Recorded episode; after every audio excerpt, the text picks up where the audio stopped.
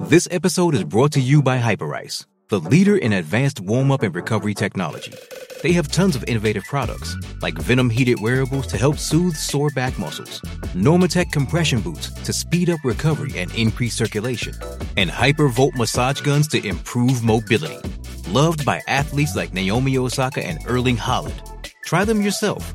Get 10% off your order with the code MOVE at hyperice.com. It's only a kick. A jump. A block. It's only a serve. It's only a tackle. A run. It's only for the fans. After all, it's only pressure. You got this. Adidas.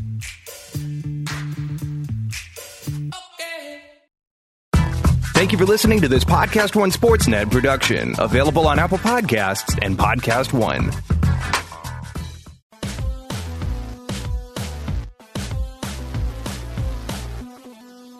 Welcome to RealGM Radio. I'm Danilo, your host, and so happy to have you with us for this episode. I wanted to do something different, thought of this idea a little while ago, and really enjoyed it. So basically what this is it is three different conversations with people who cover the three teams that won the lottery in respect. So the Celtics, the Lakers, and the Sixers. And it's Jared Weiss, who covers the Celtics for CLNS Media and for Celtics Blog, Darius Soriano of Forum Blue and Gold, and Derek Bodner of Derek Bodner. And his awesome Patreon, and you can listen to all three of them. I'm going to have timestamps if you want to hear somebody, but I think all three conversations are worth listening to. This episode is brought to you by ZipRecruiter. You can post jobs there. You can also apply to jobs there. It makes sense to do those in the same place, depending on where you are in the process. And those who are looking to find their next great employee, ZipRecruiter.com/sportsfan, and you can post jobs for free. So the first person, I'm going from 1 to 3, is Jared Weiss of CLNS Media and Celtics Blog. We talk for about a half an hour. Thanks so much for coming on. Good to be here. Season's over, but I'm still having fun. Well, that's kind of where I wanted to start just briefly, is one of the big differences between the Celtics and the other two teams picking at the top of this draft is the other two teams' seasons functionally ended in like January or February, and the Celtics season ended on Thursday. So I don't know if that necessarily affects their planning, but I do think that they have an idea of where they need to get to if they want to win in the near term. Yeah, I mean, I literally asked Brad Stevens after the game, did you feel like, even though you didn't make it to the championship and win the title, did you feel like you accomplished all of your objectives for the year overall? And he wasn't having him. It was very simple. We don't set there's no objective short of winning the championship, because it sets an unfair ceiling on your team, and it allows your team to lose because you're not aiming for the highest points. So, you know, for them, this is just like a little bit of confidence for them, but it feels like a complete failure either way, especially considering how badly it went. The other big development of the last week or so is the fact that they turned the best lottery odds into the number one pick. And I've talked about it in a couple different forums since it happened, but the general take, both from myself and from a lot of other people, is that getting number one makes them less likely to trade this pick. Do you agree with that logic from your connection with everything that's going on? Absolutely. Because there's nobody that is realistically on the market that I would trade the right to take Markelle Fultz for. I'm very high on him, and I think I'm probably in the middle ground of rating him, I would say. I mean, there's people that think he is unreal, and there's people that think he'll be a very good player. Either way, I mean, the amount of, I'd say, like, variance in how great of a player he can be isn't really that significant. He's a fascinating player because I think the ceiling is there, and I think that that he has a respectable floor too. I don't think it's as high as like John Wall's necessarily, but you don't have to be better than John Wall to be worth the number one pick. Yeah, and I mean, John Wall's pretty good, and I'd rather have a guy of that caliber under control for 10 to 12 years than trying to acquire a mid-career veteran, especially a guy like Paul George, whose contract situation is extremely risky. So, I mean, you know, if Anthony Davis comes into play, obviously, that's someone who I would definitely consider. I don't consider Kristaps Porzingis to be someone worth trading the Fultz pick for, and I don't think George would be either. Team control is just such a huge part of it. And the other thing that the Celtics have, which nobody else really does other than the Sixers, is that they have another pick that's high value. So they can, I think that this pick is, as you said, more valuable than anybody who's reasonably on the market. There are guys who they could trade it for, who like I would trade it for, but I don't think they're available. But they can go to the Bulls, let's say, with Jimmy Butler and say, we're not going to trade you the number one pick. But the Nets look like they're going to be bad again, and we have their pick unprotected next year. That can be a part of the package. It's not going to be the whole thing. And they would still have the best offer on the table. So this doesn't foreclose the possibility of adding a great player via trade. I think that's what's so remarkable about this is that pick next year plus a couple of their core starting wings is probably enough to make an acquisition for a guy like Butler and maybe even George, if George is really going to apply the pressure and turn the screws on Indiana. They always have the ability to also offer Jaylen Brown. They obviously really love Jaylen Brown. He would be a reasonable price to pay to get one of those guys. But they would, I think Jay Crowder with his great contract has suddenly become I think they're much more happy to part or willing to part with him because, frankly, his defense just was not at the same level this year, and it certainly wasn't in the series that they just got killed in. There was never really a point in the series in which he was really effective on LeBron. And a lot of the strides that he made early in the year, we didn't really see them come to fruition very much during the series. He had a few really good shooting games, but he isn't really attacking closeouts consistently. He isn't really showing the ability to create off the dribble that he was showing right when the season was starting. So I think at this point, they would obviously much rather build up Jaylen Brown than keep Jay Crowder for this really valuable contract, even though the contract is still very valuable at its price. Right. And Crowder, I think something that has changed over the last year or so is the idea of him being like a great player versus him being a great contract. Like, he's still very useful, but he is not at the point where I think a lot of the discussion on him is, wow, he has such a wonderful contract. I mean, he has 3 more years, I believe, on that salary, which is completely ridiculous. But I'm not sitting there going, oh my God, he's like a definite, like an all-star or anything crazy like that. He's a good player on an amazing contract. And that is something entirely different. I mean, I don't think he was better this year than last year. In fact, I think in some ways he wasn't as good as he was last year. I thought his defensive effectiveness was just way better last season. So that's really what you're looking for him. I mean, if he makes strides on offense, it's great, but like they need him to be an incredibly disruptive defender, an incredibly versatile defender, and they didn't get that out of him on a consistent basis in the playoffs, and that's why I don't think his contract value really matters that much anymore. Not to mention, despite all of the connections that people have made about him and Jimmy Butler being Marquette guys and stuff like that, they are not going to play on the same team. So if you're trading for Jimmy Butler, you have to send Jay Crowder out the other way. They're not close, is I guess how I would put it. They also duplicate each other too much. Kind of the idea of, that doesn't mean that necessarily that Jay Crowder has to be in that trade specifically, but I do think that you want Jay Crowder, you don't need both of those guys on the same team. Jay Crowder's a starting caliber guy. And you need more shot creation. I don't think he helps you nearly as much. And also consider that some of the other players that they could get, the idea is kind of you sign somebody and then you trade for Jimmy Butler. Some of those other players, Gordon Hayward being the most obvious, they would add another wing to this mix. Yeah, it's like as far as Crowder and Butler are concerned, I think they're almost completely duplicative in their abilities. I think I think Butler could probably guard fours, maybe not as well as Crowder can, but I think he could do it if he had to. And I think him and Hayward could complement each other very, very nicely. So if they're able to pull that off, that is incredible. As long as they're holding on to Fultz and they're holding on to Jaylen Brown, they have. I mean, the 2-phase development for this team is like almost Spursian if they can pull it off. And the 2-phase part of this is something that is a real point of interest because there is a conversation that has been going on more kind of in my circles that I think is different from the national media, which is kind of the idea of Isaiah Thomas's next contract. Mm-hmm. I know you've heard some of that because you listen to some of my material.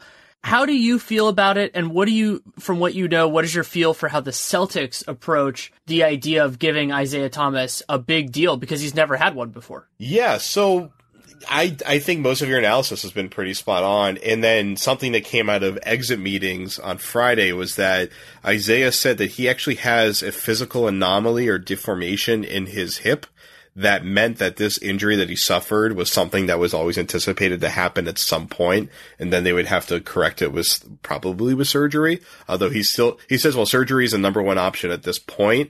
It really is going to take a reassessment with an MRI once the swelling goes down in his tear, which will take, I guess, several weeks, if not another month and a half or so. But that's something that I would not have admitted if I were Isaiah Thomas publicly, because even though obviously the Celtics already know all of this information getting out to the rest of the market means that he doesn't have as much leverage to push the Celtics to pay him as much. And, you know, technically he is negotiating his value against the rest of the league relative to the Celtics. So, you know, I know Chris Mannix had something earlier in the year about Isaiah being willing to take something in more the $20 to $25 million range as opposed to the $30 to $35 range in order for them to build out this complete team. He's already been pretty fine with them paying Al Horford the max while he's making $6.5 million because he knows that there's a Brinks truck waiting for him somewhere. The difference between like $35 million and $25 million a year is a lot, but if he has this complete team, then I think he's pretty comfortable doing that because, you know, he's still going to make $100 million and he'll still be able to buy himself his own small island nation if he wants to. That won't be an issue for him. I think for him, it's can the Celtics prove to him that they can show him the respect that he deserves, being it's not just that he's someone that may not be as talented overall or as well-rounded overall as the other stars that they're trying to bring in. But like, he was the one that carried this team up and built this team up. And there's, you know, there's the loyalty aspect of it that he wants to see. And, you know, obviously the Celtics have given him an opportunity to succeed and to put him in the position to succeed that the other places he's been in hasn't done. And I think he's pretty aware that leaving Boston would be kind of like a big risk, and that he's also just really happy in Boston. There's not really much incentive for him to leave as long as he's getting paid enough. And then from the flip side of that coin is basically how well can his game age? How well can he come back from this injury? Because, you know, if he's having surgery, it's pretty hard to imagine him playing at the same level that he was playing at his peak this year, coming off of surgery in that first year. It's probably going to take another year for that to happen, but he's only got 1 year between the point where he can sign an extension this offseason and then he hits free agency. You know, extending him now and him getting paid more this season, if they're able to renegotiate that, which I'm pretty sure they're allowed to, that would at least make up for a lot of the money that could be lost if he takes a cheaper contract. So if they're able to make all the acquisitions they want during the summer, that seems like the optimal pathway, assuming they're confident in his health. But if they're left kind of, you know, hanging at the altar with a lot of these trades and then, or they're not able to get Gordon Hayward to sign, which is certainly not a guaranteed proposition. It's far from it. Then committing that money to him means making another move with that Brooklyn pick next year at the trade deadline is extremely complicated. Speaking of complicated, the other elephant in the room now is that the assumption is that if they keep their pick this year, which we both expect, that they're going to draft somebody who plays the same position. And so do you want to commit the kind of money that it's going to take to keep Isaiah Thomas to build in that kind of respect, whether it's the max or less than that, when you have another guy who you think is going to be great, who is under cost control for 4 seasons and then is on team control for another, whatever, you know, 3, 4, 5, depending on what you end up doing. And I can understand why that would make Danny Ainge uncomfortable, because you're hedging your own bet in a way that is hard for team building purposes. Well, I mean, as far as the fit with Thomas and Fultz on the court, I don't think there's any concern there. I mean, considering Fultz's size... Well, there's concern defensively, because Fultz is big, but he's not good defensively. That was what I was about to say, is considering Fultz's size, you would expect if he can develop defensively, then there won't be an issue managing, you know, Avery Bradley's 6'2", right? So it's like, the size for their second guard defender isn't going to be that much of a change. But yeah, it's like Fultz has, I feel like he has like the template to be a really good defender. But the issue that I've been hearing from front offices on him right now is the need to kind of develop that more edgy physical aspect to his game. I mean, we're seeing the photos of him blowing up like he's Mark McGuire right now on popping up on Instagram, but he needs to play with a level of physical intensity that he hasn't played before. And that, you know, the kind of like smooth coasting style that he plays with is like, it's beautiful. And, you know, we see James Harden has been able to kind of find that balance between playing like that, but also being very physically imposing. And that's like kind of the big thing where he needs to get to. But I think he has the tools and the mental tools and physical tools to develop the capability to be a really good defender.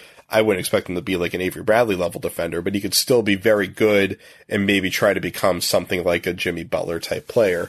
But like, yeah, that would be a short-term issue if they had to like move Avery Bradley to make these moves. And then you have Fultz in there defending next to Isaiah Thomas. You touched on it, but I think the biggest issue that Fultz has, and it's hard to fix, though it can be fixed, is that he doesn't play defense with force. And normally when you see a guy struggle, if that's the cause, you don't really see it get better. Sometimes if a guy plays hard and he, you know, just makes mistakes and mental mistakes, or he's not strong enough or something like that, then it can work.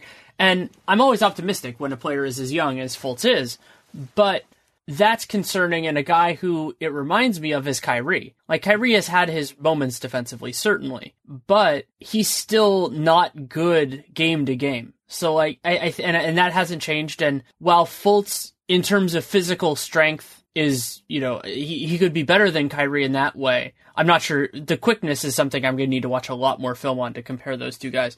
But especially with point guards, because they have to fight over screens and their life defensively kind of sucks. I think that you always want to take what they battle through and what they don't battle through and just kind of file that away as being a potential thing to keep an eye on. Yeah, and actually, I think getting through screens is going to be like the place where Fultz just struggles immensely getting, you know, coming into the league. I don't think he's going to be ready for how unbelievably difficult it is to get around like a Tristan Thompson screen or something like that. And he's going to get knocked out of plays really often, and he's going to have to learn how to fight his way back into plays and then read how to switch and stuff like that. So yeah, that's going to be a major growing pain for him, way more than like learning how to shoot in rhythm against NBA defenses. So something that Nate and I discussed on Dunked On earlier in the week, and I know we talked a little bit about before we went on the air, is the idea of what happens if Gordon Hayward says no? Because he is, to me, the clear-cut guy, because he bridges the gap between being a win-now team and being a win-later team. How do you feel about any of the other options that are there? Yeah, and Hayward fits, I think, what they need also really well too. So that would really suck if they don't get him. And then yeah, so like Blake Griffin is the obvious debate. And you guys, I thought, had a great debate on that. And I lean more towards Nate's opinion that Griffin could, because of the way that they play defense, could fit in actually very well with this team. For me, my apprehension with Griffin is about his health. Really, it's not about his fit. At this point, he's suffered so many injuries and they've been so many different injuries that I'm not worried about, like, he has that one major injury flaw that could take him down. It's just like, I'm more worried about just the way he's always played, and then maybe just his, like, his body's composition that he doesn't hold up. And if you're committing a 3-1 where he has the option on that last year, he could look like an old man pretty quickly here if he continues to get hurt. And that's one where we're like, obviously we can't tell from the outside without being able to actually do a medical assessment of him, what the actual future holds for him there. But I feel like his medical red flag is the biggest concern for me more than anything, which would make me extremely scared to commit to him. I share the medical thing. Nate and I didn't talk about it as much, but yeah, that's a huge part of it for me. Blake Griffin hasn't played more than 67 games any of the last 3 seasons in the regular season, and he has gotten knocked out of each of their last 2 playoffs early and has played a significant part in that. And while there are a lot of the injuries he's had, you don't sit there and go, oh, that's going to be a recurring thing. It's not like you're sitting there going, okay, you know, his knee is a ticking time bomb or anything like that, which is good. Like, that's a lot better. But you reach a certain point where you say, okay, we're going to be a team that focuses on, you know, winning championships. Are we sure that we're going to have him for 25 games from April to late June? I don't think I could answer that with a comfortable yes, knowing what we know right now. And I don't think the risk reward there, I don't think the reward benefit outweighs the risk at all. Like, I don't think they would be good. I don't think Blake Griffin is better than Paul George or Jimmy Butler to the extent that he would be the guy that would put them over the top and make them a significant NBA title competitor. I still don't think they're a significant NBA title competitor as long as this Warriors team is in place, and we'll see what happens with Cleveland in the finals. But Cleveland's looking like they're unbelievably good as well and pretty much unstoppable as well. So I just don't see taking that risk on a long-term deal with Griffin as enough of a risk-reward proposition to do it, because if it fails and he's hurt this entire time, it just about ruins everything that they're planning. At least for the next 4 years, I should say. I mean, they have the talent to still be great 8 years from now. Along those same lines, I also worry, even if he's healthy, about how his game is going to age. Because, yeah, he did better this year defensively when they were switching, but Griffin is 28. He'll play the whole next season until the playoffs, pretty much, at 28. But his game is not where it was a couple years ago, where it was so reliant on athleticism. He has a lot of skill. He's a nice passer for his size. He's gotten better defensively.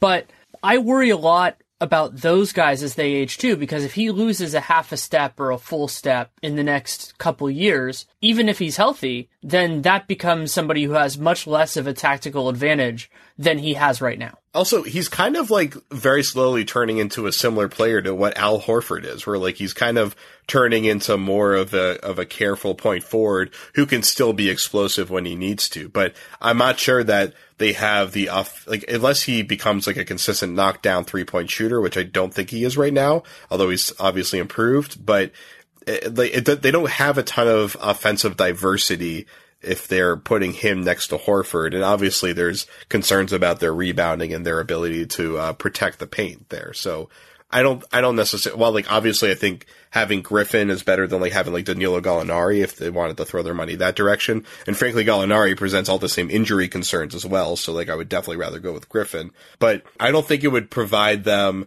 that missing, like what they're missing, as much as it would kind of just give them another great option, and they still wouldn't be kind of like that complete team in the way that Golden State and Cleveland are. For reference with Griffin, he's shooting about 33% from three now, which is good, you know, but the other issue though is volume. So this was the first year that he ever attempted more than 3.5% of his shots from three. He was all the way up to 11.6, which is, you know, that's sizable for a guy like him. It's not for some of the other fours that are out there in the world, but that's almost half as many as he attempts in kind of the paint range from 3 to 10 feet. And so you think about kind of where his role is and where his fit is.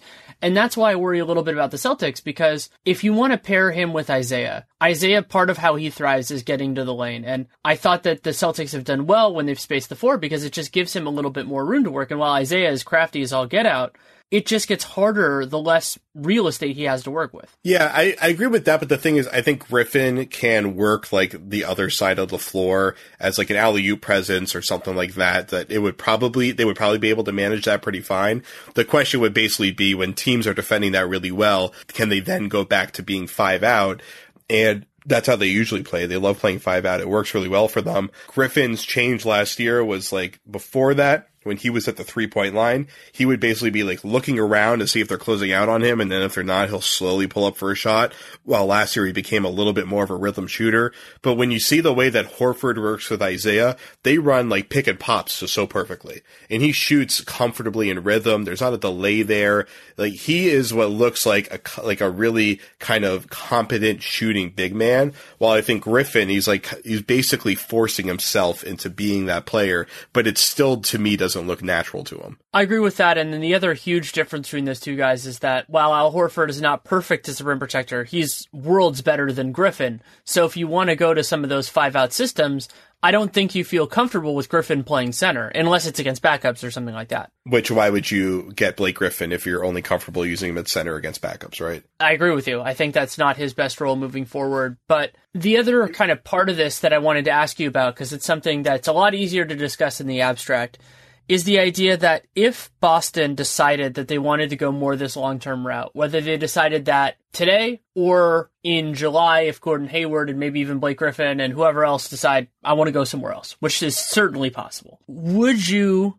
be willing to trade Isaiah just because you're not going to really use him as much in that way, or would you just keep him and see where it goes? I would keep him. I think he's proven his unbelievable value at this point, that it wouldn't make sense to trade him like for I mean, dimes on the dollar. I mean, like, unless there's some great trade out there, how often has it ever worked out where a star player was traded for declining value and that team was better off? It's extremely rare that ever really works. Obviously, they're in a unique position where they could clear out their current roster and still build up a great roster either way. But they're in a position to be able to hold on to Isaiah and not be desperate for cap room to be able to continue to build up their team. So I just don't see any reason to clear him out at this point, especially when there's other guys from like a cap perspective that they could be much more comfortable moving on from. So I think the only benefit of moving Isaiah Thomas would be to get a great perimeter, like a great wing player,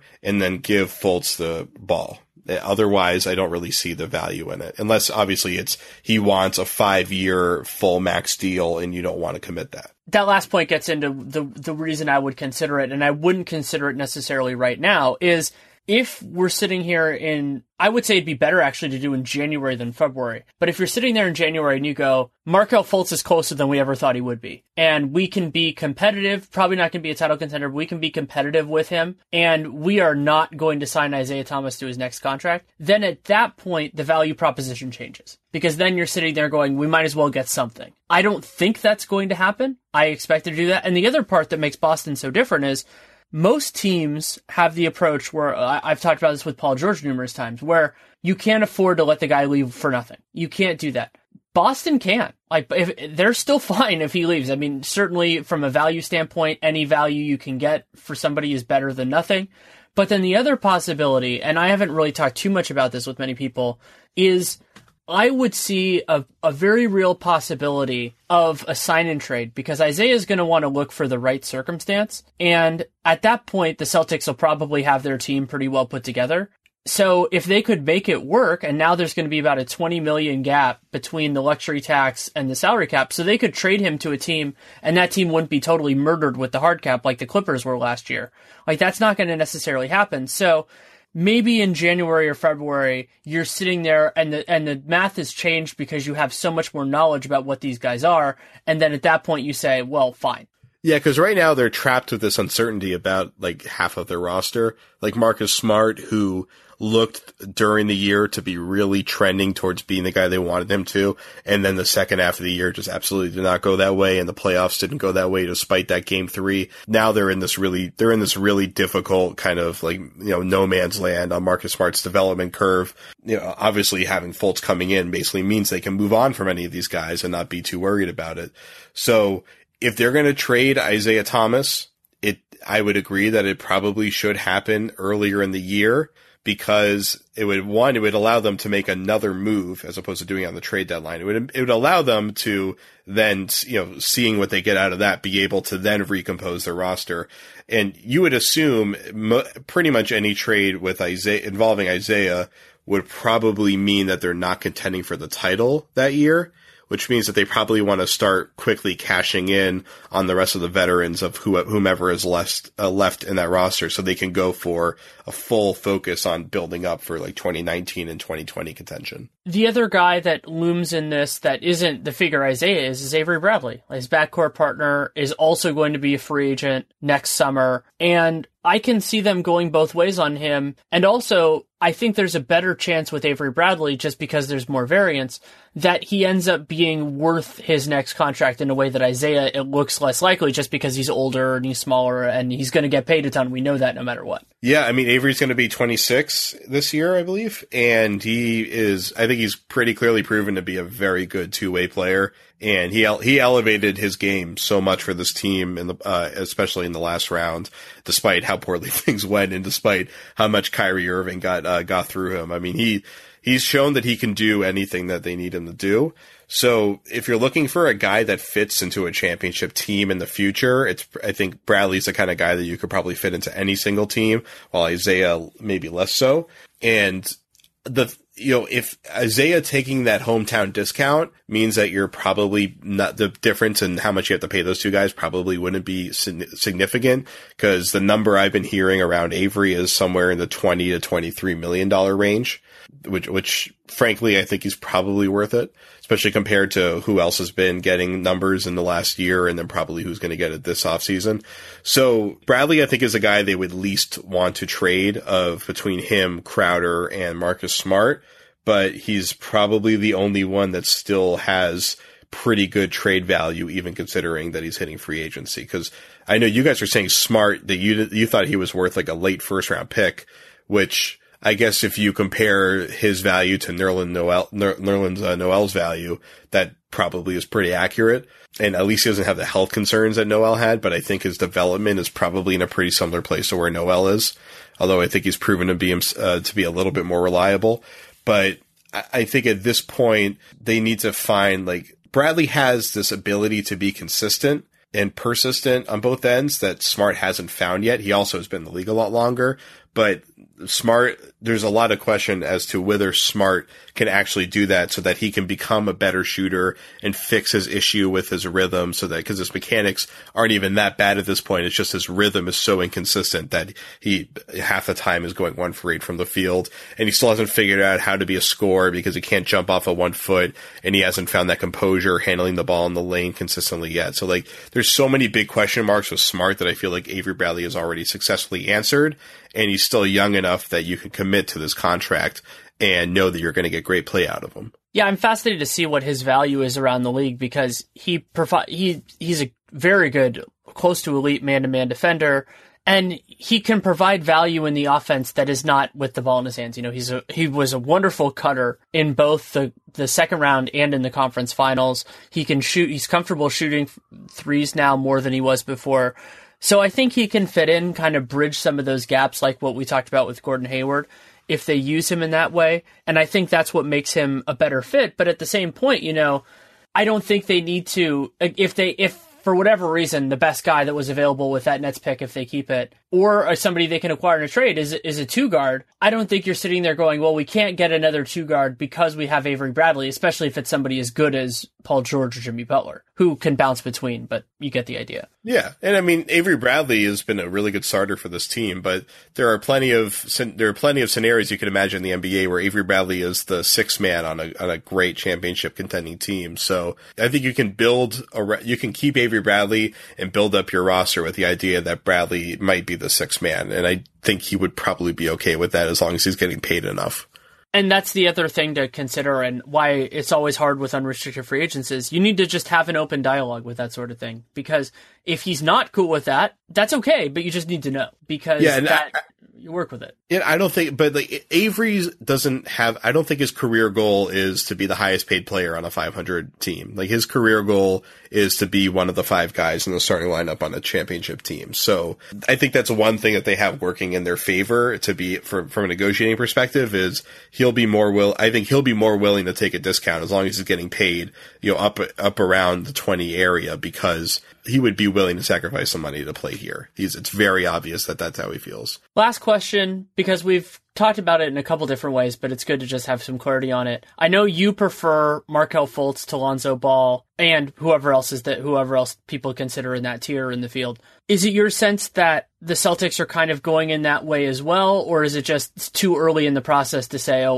it looks like Fultz is the guy? I know it definitely is that he's the significant front runner, but they're going to go through the process anyway. They're certainly letting it be known that Lonzo Ball isn't working out for them, which, you know, they would like to see him, but I think I don't think there's any team besides the Lakers and the Knicks that would be remiss to miss out on riding the Ball train. So, I mean, I don't think besides Ball, I don't think there's anybody in the draft that I would really consider as a threat to Fultz being the number one pick right now. You know, if Josh Jackson didn't have these concerns with his shooting ability and, of course, the off-court stuff, you know, maybe he could get there, but Fultz is just like it. Fultz is both a safe pick and an extremely high upside pick. It's like he's the perfect number one prospect. I feel like this is the guard version of when Karl Towns entered the draft. Like, I think it's pretty clear that he has every tool that you could want, and the things that you want him to improve upon are like the kind of things that generally NBA players improve upon when they get to the league. Do you know if there's any relationship between Isaiah and Fultz? Because while Fultz went to UW, the same school, it's not like Markelle grew up in Washington State, where Isaiah clearly did. Yeah, Isaiah's actually been talking about it. He's he reached out to him a while ago, and they've been getting closer and closer over the last couple of years, it seems. So they actually do have a pretty solid relationship going. At least privately, it certainly seems that way. And publicly, they've been talking a lot about how well they would play together. So that shouldn't be an issue.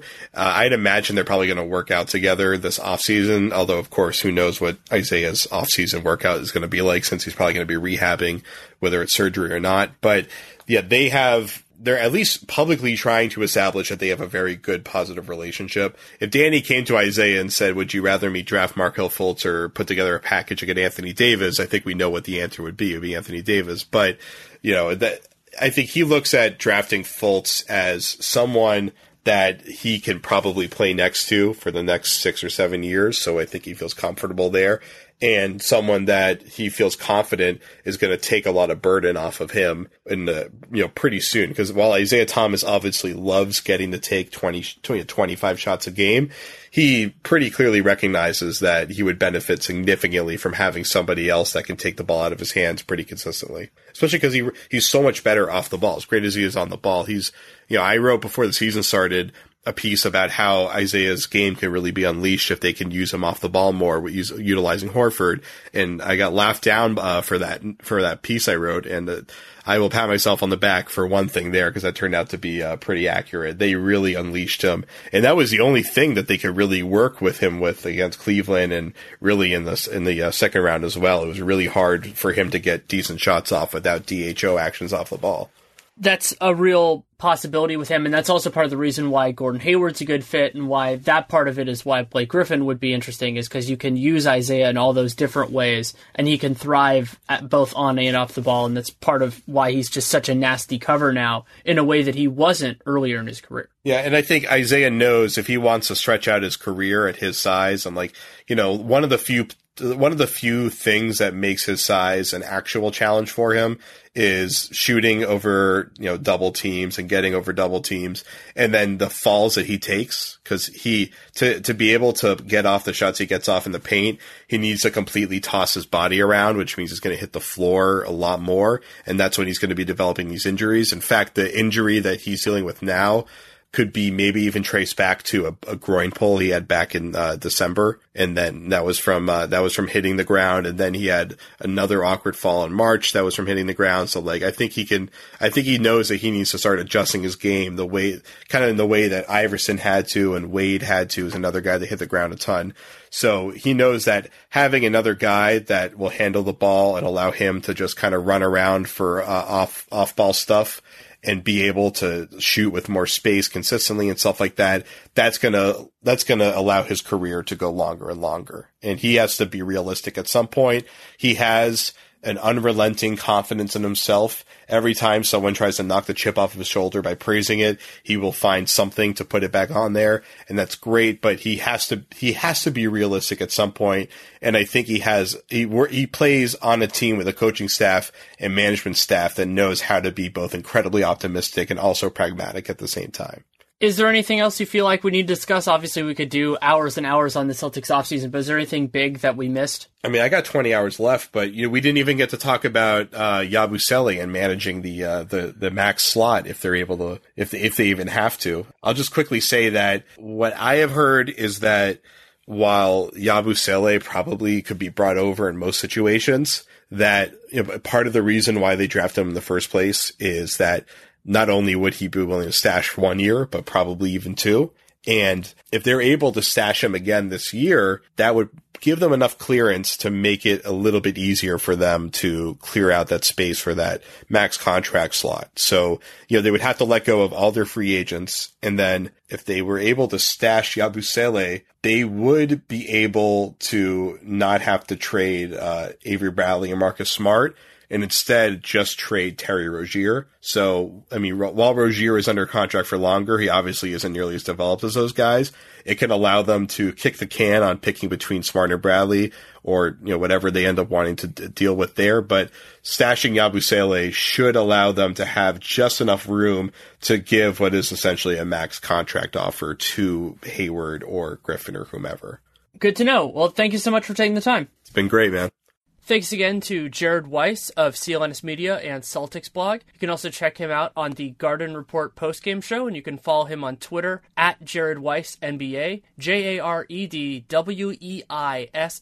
NBA. And before we move on to the Lakers and Darius Soriano, I want to tell you a little bit about ZipRecruiter. As you all know, it's playoff season, almost NBA Finals, and having the right players on the court is a key to success, and business really isn't any different. Your company needs the right people in order to be the best, and a challenge for anybody really at any level in business is how to find the right talent. For a long time, it has been hard to know exactly where to look, and also the issue of time. And so what ZipRecruiter does is it posts your job to more than 100 job sites with a single click, and then that's a big first part. What I really like about ZipRecruiter is then it makes it a lot easier to filter through those people. You can screen them right on the site, and 80% of jobs posted on ZipRecruiter, you can get a qualified candidate in just 24 hours. So you don't have to worry about juggling emails, calls to the office. You can screen, rate, and manage everybody all within their dashboard. So that's really cool. You can do it all through one place. And you can find out why ZipRecruiter has been used by businesses of all sizes nationwide. You can really pinpoint if you need people in a specific place. You can do that as well.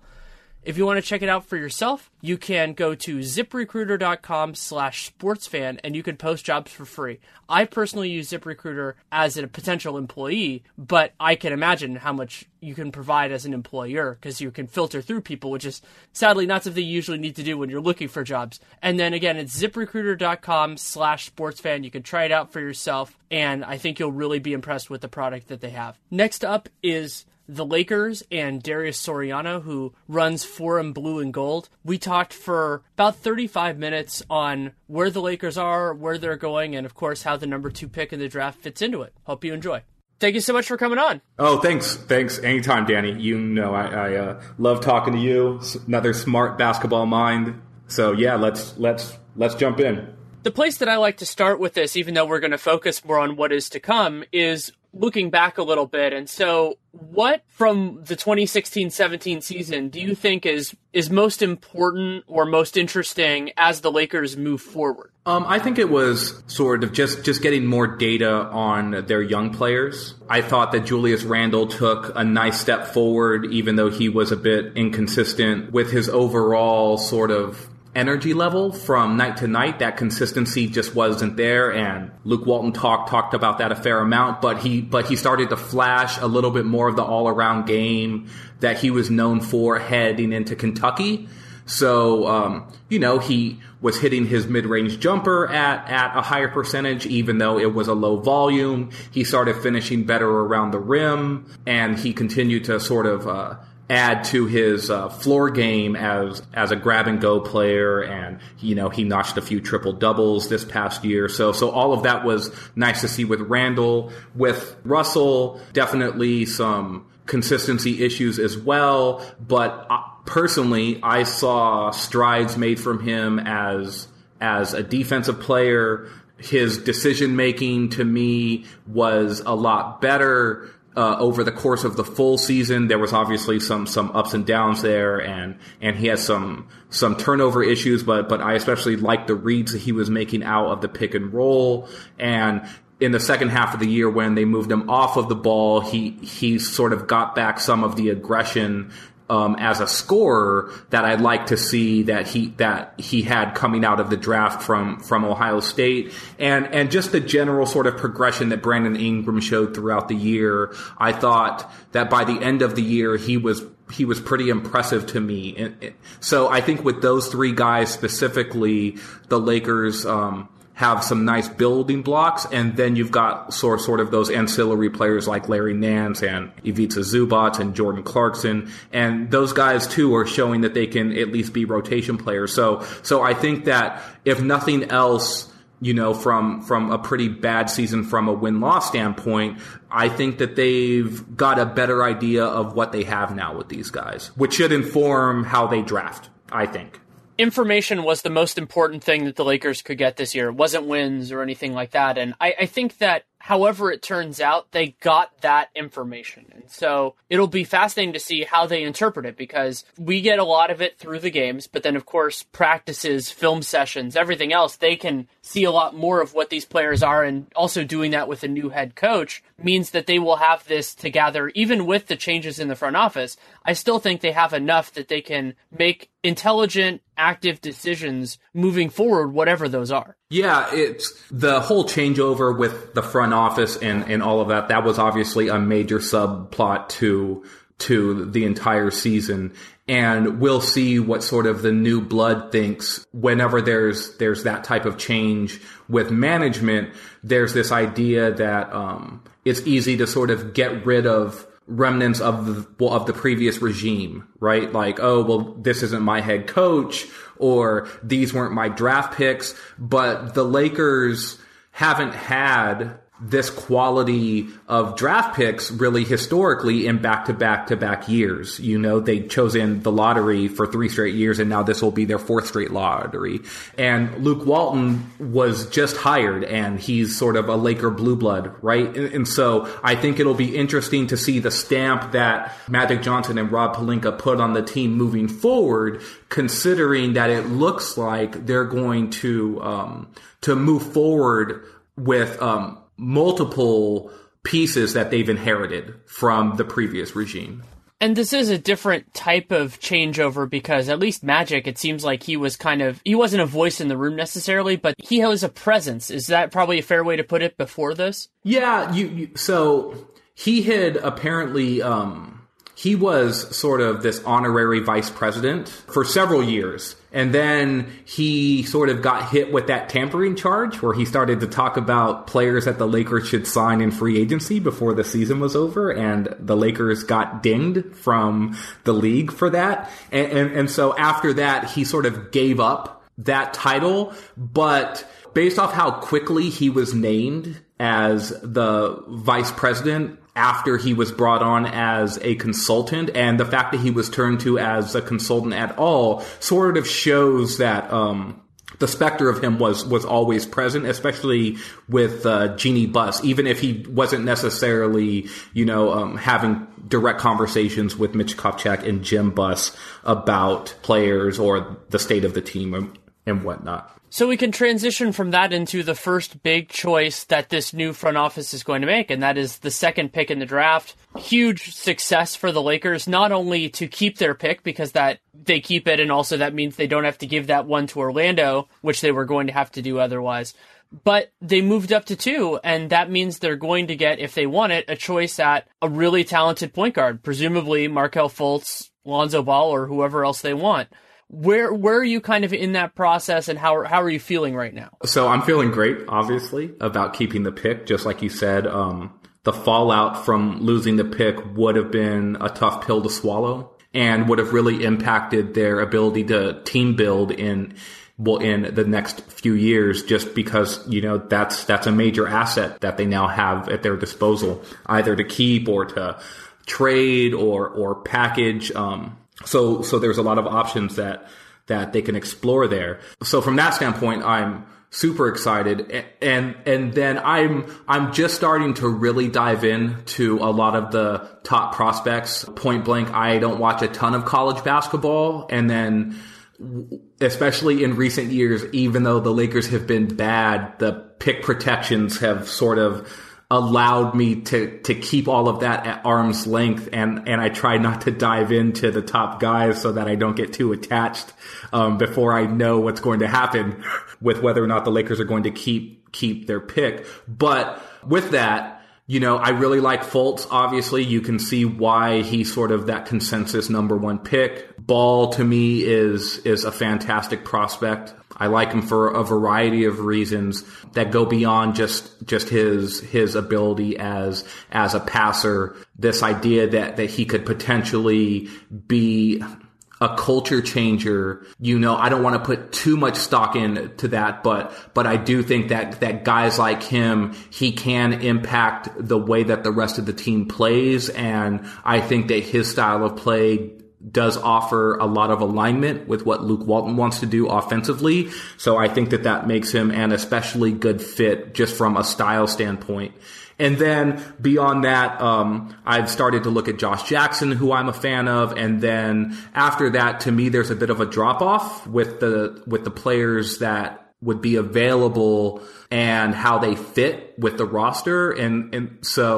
But those three guys that I mentioned, I'm pretty comfortable with any of those three at number two. And it's fascinating with the Lakers because they do have those, particularly those three players that you discussed earlier in D'Angelo Russell, Brandon Ingram, and Julius Randle. And they have the other support guys as well. But my opinion is that none of those guys have reached the level yet, and this is not a huge damning criticism of them, have reached the level yet where basically they're untouchable. And also the way that these guys fit in is that you could make a reasonable argument that if you drafted Markelle Fultz, it wouldn't necessarily conflict with Russell. I mean, I think that it wouldn't work perfectly, but you can go through it. And there's a level of kind of accessibility that I think works well with this Lakers roster that they can just take the best player available and not worry about whatever can come from that. Oh, no, I definitely agree. The good thing that I think we're seeing with the talent that the Lakers have with Randle, Russell, and Ingram is that there's a fair amount of positional flexibility with them. You know, I think Russell can play point guard or he can play shooting guard. Randle probably plays anywhere between 2/3 and 3/4 of his minutes at power forward, but he also played a fair amount of center this season. Luke Walton did a lot of experimenting with Brandon Ingram this year. He played some obviously small forward where he started games the second half of the year, but he also played some point guard on the second unit. He played some power forward in small ball lineups, and he even played some shooting guard with lineups where the Lakers played traditional 3-4-5 and then slotted Ingram next to like a guy like Jordan Clarkson or D'Angelo Russell. So with that, I think that you can make a case that any of the top three guys could slide in right away for minutes and not necessarily eat into too many minutes of any of the other quote unquote same position players that are already on the roster. From what you've seen so far, is there a single position where you feel most comfortable with Brandon Ingram defensively? I've watched a fair amount of the Lakers, and I could never really figure it out. Like, oh, is he better guarding threes? Is he better? I mean, he's a little bit thin right now to guard fours, but second unit-wise, he can do it. And then the other spots, it's fascinating with him. Yeah, I see him defending wings most comfortably now. I think it's... in some ways, a lot of wings try to get into his body because, you know, he is thin and he doesn't yet have a ton of strength. But he actually did well by using his length and starting to figure out during the second half of the season, like how he could leverage some of the physical tools that he does have, even though he's not the strongest guy and didn't necessarily have the ballast to anchor like in straight post-ups. But he did have several good sort of defensive possessions against power wings who would try to take him down to the low block. And he's more than comfortable banging with guys. It's just that, like I said, he doesn't yet have the frame to hold up in there for too many of those hard blows, right? When a stronger guy is backing you down, but guys would try to turn into him and shoot over the top. And he was contesting those great because, you know, he's got like a standing reach of over 9 feet. So he really does have almost like center proportions as a small forward. And I think that as he grows in strength and gets more experience, that means that he's going to be able to guard multiple positions. And down the line, I do see him being able to defend probably 2 through 4 fairly effectively. What I'm excited about with Ingram, and we didn't see a ton of it this year because it's just not really the role he had, would be what he can do as a weak side shot blocker, because he's so long and his instincts they're solid. You know, I don't think he's, you know, like a savant defensively, but he moves well for his size. So that is a role that I think Durant has gotten a little bit better at over the last couple of years. And at least in terms of body type defensively, that's a fair analog for him. And so you kind of want, if you want a guy to do that weak side stuff, you pretty much want them guarding fours, because if they're guarding threes, they're just going to be hanging out on the perimeter. That's where the league is right now. But what I like about Ingram is that isn't all he has to do. That it's more of a surplus value thing than where his entire value lies. Yeah, I think so. One of the guys that I've actually compared Ingram to is Andre Karolinko, which is another one of those guys who in today's league would probably be a full-time four, but during his, well, the era that he played in, he was more, more small forward and then could slide up in certain lineups. And then would even guard like prime shooting guards like Kobe Bryant and guys like that during his like really peak defensive prime. I could definitely see him developing that weak side shot blocking. I also think if he does end up playing a lot of small forward, that his length and stride is really going to help him in being able to tag roll men in the pick and roll and then recover back out to the 3-point line with good closeouts to either contest or run guys off of the line to turn those, corner threes into, short corner 2-pointers instead.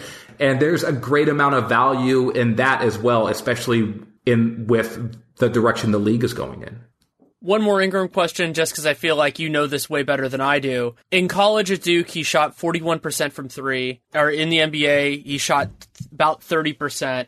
How do you feel about his jump shot moving forward? I feel pretty comfortable with it. In the second half of the year, he started to hit a lot more pull-up jumpers off of the dribble that were mostly long twos. I feel like he seems to be a much more off-the-dribble shooter to me at this stage, rather than a spot-up guy, which is kind of the opposite of where I thought he would be, because a lot of the success that he had at Duke was, just like you said, he was playing a lot of power forward there, which meant that it was like more driving kicks or ball rotation 3-pointers for him, where it seemed like they were more spot-up options. So I think that long-term, his jumper is going to be fine. Do I think that he's ever going to shoot like Kevin Durant or anything like that? No, I don't. I think that he can be, a 35 to 37% 3-point shooter. And that's fine to me, even as a small forward. And like, that would be to me excellent as a power forward. And if he can start, and on those catch and shoot sort of wide open jumpers, if he can, be around 40%, then I think that's probably ideal. Whether he gets there or not, I'm not sure, but I think he's got enough of a varied offensive repertoire, or at least I see him developing that the 3-point shooting will be good enough to open up the rest of his game, especially his ability to attack closeouts, which if he's shooting 35 to 37%, guys are going to close out on him. And that means that it's going to open up his sort of one dribble or two dribble drives to the rim where he can get there. And he's going to be able to finish over the top and in time finish through contact as well.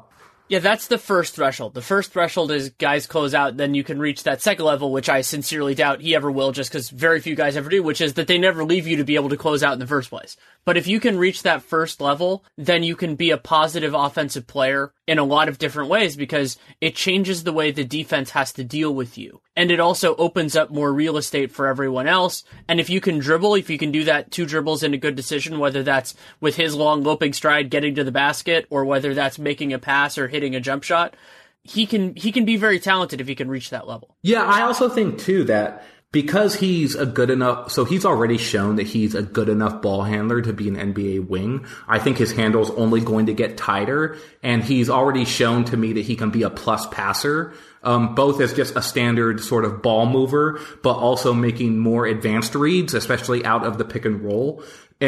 And so down the line, I actually see him being able to create offense for himself and others out of the screen and roll as well, which impacts to me what kind of players the Lakers can draft. Because if Ingram is going to develop sort of that complete floor game of an NBA wing, then I think that that allows the Lakers to draft a myriad types of guy at number 2 and end up not necessarily having to worry about that guy being like a high usage or really like ball dominant offensive creator, because assuming that they have Russell still and then Ingram develops in to that type of guy. And then Randall has already shown that he can be an offensive creator from the power forward position. Then it may be that you don't necessarily need your point guard to be one of those like shake off of the dribble, create out of pick and roll guys, because you may be able to get that from other guys on your roster.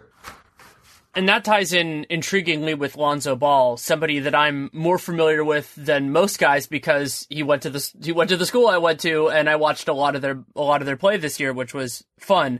And Lonzo, I think his ability on ball might be a little bit overrated, just because I'm not sure how much separation he can generate at the next level because NBA defenders are so good.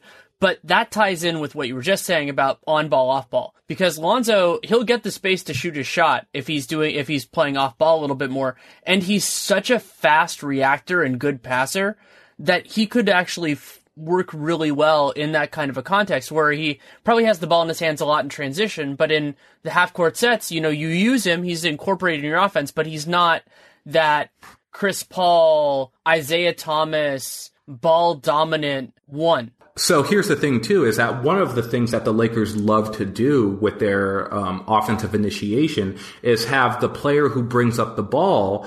The Lakers would run a lot of off-ball action for their shooting guard or small forward to sort of come and make a catch and then flow into secondary reads with the quote-unquote point guard or player who brought the ball up the court, passing and then setting, you know, like a weak side action, like sort of out of horn sets or something like that. And then spotting up either in the strong side or weak side corner.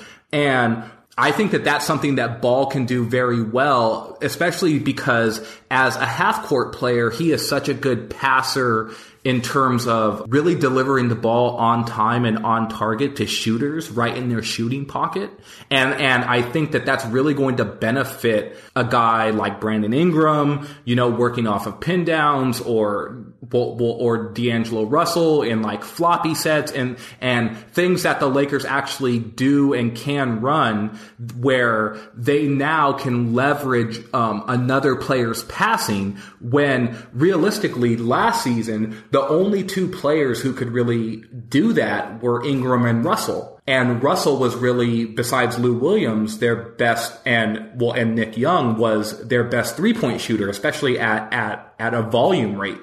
And so if the Lakers could find a way to sort of move Russell off of the ball more to set up his shooting opportunities and then still leverage his pick and roll play as a passer and have the guy who would be setting Russell up in those half court passes could then move off of the ball so that Russell could then leverage him as an outside shooter. I think that that's going to be a nice pairing, and that's one of the reasons why I see Ball as being such a good offensive fit, because him and Russell's games really can complement each other well within the system that Luke Walton's been running. Ball also makes sense for them in terms of the idea of flexibility of game with Ingram. So you can play those guys with a lot of different other supporting pieces. And so then if you decide, and I'm not saying they will, that D'Angelo Russell isn't a perfect fit at point guard, you can go for a lot of other different things to make that system work.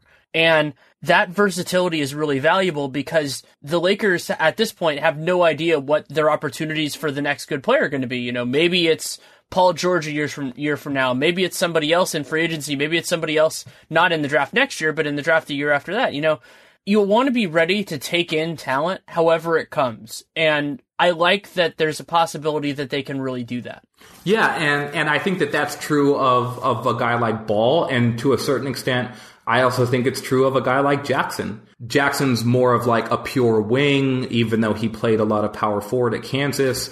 Like, I did listen to the conversation that you and Nate had for Dunked On when you guys sort of broke down Jackson's game. I think I'm a little bit higher on him than maybe the nature of the discussion that you guys were having. But I see Jackson being able to defend multiple positions. I see him being able to play on or off the ball in a variety of ways. He may never end up being sort of that 18 to 20 point scorer that you might expect from a player drafted, like in the top 5 as a wing. But I think that smart teams are going to be able to leverage the things that he does well, and he's going to be able to get enough baskets based off of his developing off the dribble shooting and his ability as a cutter, the fact that he's got such good body control as a driver and sort of the effectiveness that he's exhibited in transition,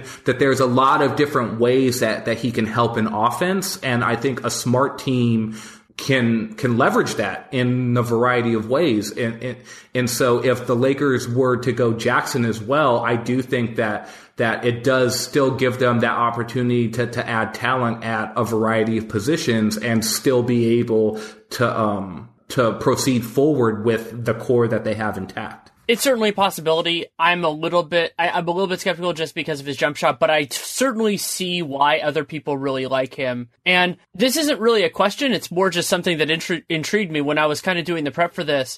I hadn't even noticed beforehand that D'Angelo Russell ended up shooting basically the exact same percentage from 3 and from 2 last year and this year. That's just super weird.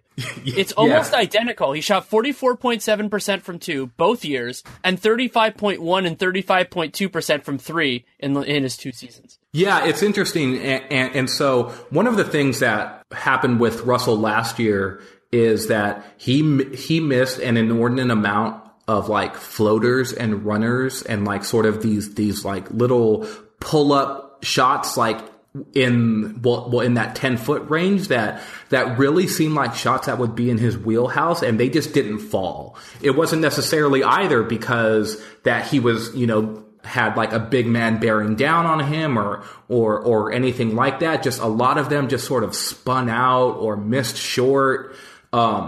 And maybe that was because, he dealt with knee issues last year, and maybe he wasn't physically all the way right for a good portion of the season. But, and so I think that helps explain sort of the 2-point shooting. And then from 3-point shooting, he just took an inordinate amount of off the dribble threes that based off of his percentages, probably were not good shots. So he shot off the dribble really well when he was in college, but that has not necessarily translated yet to the pro level, especially when guys go under screens. I think he settles too much for the 3-pointer rather than maybe pulling it back and running rescreen actions. And so part of that to me is just sort of that decision making that comes with being a really young point guard, like in the NBA, especially when you consider that he's not necessarily the most natural point guard. He hasn't necessarily played there his entire life the way that, like a Chris Paul did, right? Where he's just been a point guard his entire life. And so especially with Russell, I think that, in the next year or so, the light is going to start to come on for him in terms of these pass shot decisions and how to run an offense. And even if he's moved off of the ball more, I think that experience is still going to come. And it's one of the reasons why I remain incredibly high on Russell, even though I know that others don't necessarily see it that way.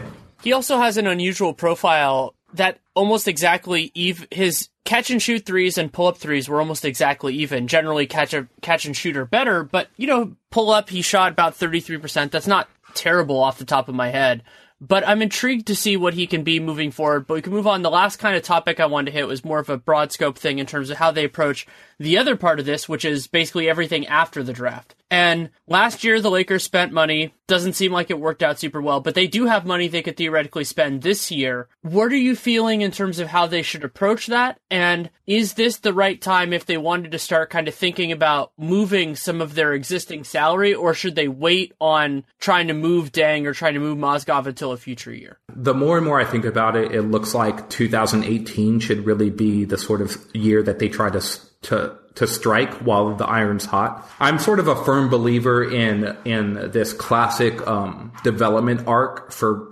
lottery talent, which is basically that a lot of these guys come into the league and they're really good prospects. They were obviously successful at the college level, but then when they get to the pro level, they need to refigure out exactly what parts of their games translate and which parts don't. And that takes some time. Over that time, they start to learn exactly how they can be effective and then get sort of experience individual success. And then the next step of that is sort of integrating that individual success into team success. And I think the Lakers are really at the point where they probably need to give their young guys one more year to see to sort of figure it out a little bit more before they start to offload them or start to add big name talent to the roster this year, which may sort of interfere with that natural development process that I just explained. So I think that they should be looking more towards 2018, where even stretching Mozgov or Deng becomes more realistic, because then the dead money is on their roster only for 5 years versus if they were to do it this summer for 7 years. And also, I think that they should probably try to roll over most of their cap space just to try to optimize 2018, where they can then, leverage like Julius Randle's bird rights if they need to, like in restricted free agency, and really go after a player at that point. And then if they need to make a trade for a second sort of star level player, or open up cap space to try to get to signing two stars, if maybe not at their full max, then close to that, or offloading money via attaching an asset, then they can do more of that than rather trying to hit a grand slam like this summer. I agree with all that, and want to mention that there's one other basic point, is that those contracts become a lot less onerous when they run one extra year off. Yeah, so no one is trading for Deng or Mozgov this summer. You would probably have to attach Randle, Russell, Ingram, or whoever you draft, or the pick to get off that salary, and that's pointless. Right? The Lakers are too, even though I like their young core and I like their assets, they're still too asset poor to say, let's give up one of these lottery picks, basically, to get rid of a bad contract. They need to just sort of wait this out. They also need to see if next year they can find ways to integrate Mozgov and Deng, where they can, in a more limited role, be effective for shorter stretches, and for Deng, that probably means playing more power forward rather than, trying to beat closeouts from small forwards and shooting guards out on the wing. And for Mozgov, let's not get into Mozgov. That's totally fair. And also, something else to remember with the Lakers is, I think they should consider, if they have somebody they like at center at 28, the pick they got from the Rockets in the Corey Brewer-Lou Williams swap, they also have Zubac, who's intriguing as a center. And then I think they still want to figure out what they have in Tarek Black. And so you can go in with those guys, and you just kind of make an overall ecosystem. Plus, I think, as you do, that they should play Randle at center a little bit. So you roll with what you have there. You use this time for evaluation. But the other part of this, which is exceedingly important, is that if they reach a point where they decide one or more of these young guys is not right for them, maybe not necessarily that they're bad, just that they're not right for them, you need to be ready to pull the ripcord really quickly, because part of the secret of successful GMing in that way is getting off a guy before everybody else realizes what you already know. Yeah, and I also think, too, that part of that is just these guys can turn into something good and have value somewhere else, and you just need to find maybe a better fitting player, right? Think about it this way, that So earlier I was talking to you about, I think that Ingram can be a pick and roll player, and he can be a guy that plays with the ball in his hands, and Russell can be that type of guy too, and Randall can too. Well, if you fast forward a year or two and we're talking about the Lakers trying to grab, a high impact free agent, potentially a Paul George, that's another player who likes to ball in his hands. And at some point, you also have to sort of build a roster with right fitting pieces where you don't have so many sort of high usage, I need the ball in my hands players in order to be the right type of team with right fitting pieces that can actually play the style that you want to play. And then at that point, you're going to have to make some hard decisions. I really like this guy, but I maybe now need to find maybe a lower usage guy who I can slot in, who fits better next to George and Ingram and maybe Lonzo Ball. Right? And that's where I think the Lakers, that's going to be to me a good problem to have, but it doesn't make the decisions any less difficult. And being able to leverage that is, just like you said, what smart front offices do for a living. And it's how the Spurs, can turn like a George Hill into a guy like Kawhi Leonard. And there's, multiple examples of that across the league with really smart teams. But that's what you do when you want to build a contender. The last point I want to make on this is something you've talked about a little bit, which is that, well, it's not ideal just because you want to make your decisions as early on as you can. The Lakers really can use this year for identification, for valuation purposes, because the rubber doesn't really meet the road for them until next summer. That's when Julius Randle can be a restricted free agent. That's when D'Angelo Russell is extension eligible. Theoretically, Nance is as well. So they can wait if they have to, and that'll work out reasonably well for them if that's what they need to do. Yeah, and I would also add to this that, next year's pick is going to the 76ers. And so there's now no finagling the lineups or shutting a guy down or multiple guys down. There's incentive to win games, but there's also zero incentive to lose games. And I think that allows for a much more straightforward approach and mentality of what you want to get out of next season. And it doesn't necessarily have to be, well, we're going to win as many games as possible. Obviously, that's what every team says they want to do, go win into a new season.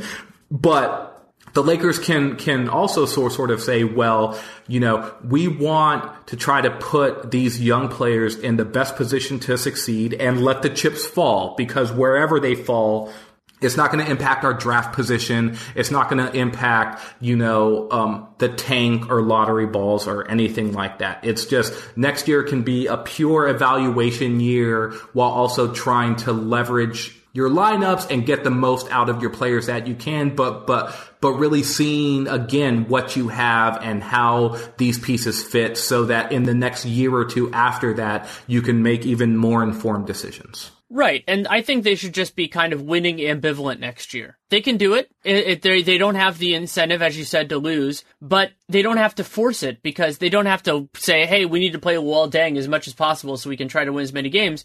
You do what's best for your team, and if that leads to a bunch of wins, great. If it leads to a bunch of losses, so be it. Yeah, that's exactly where I'm at going into next year.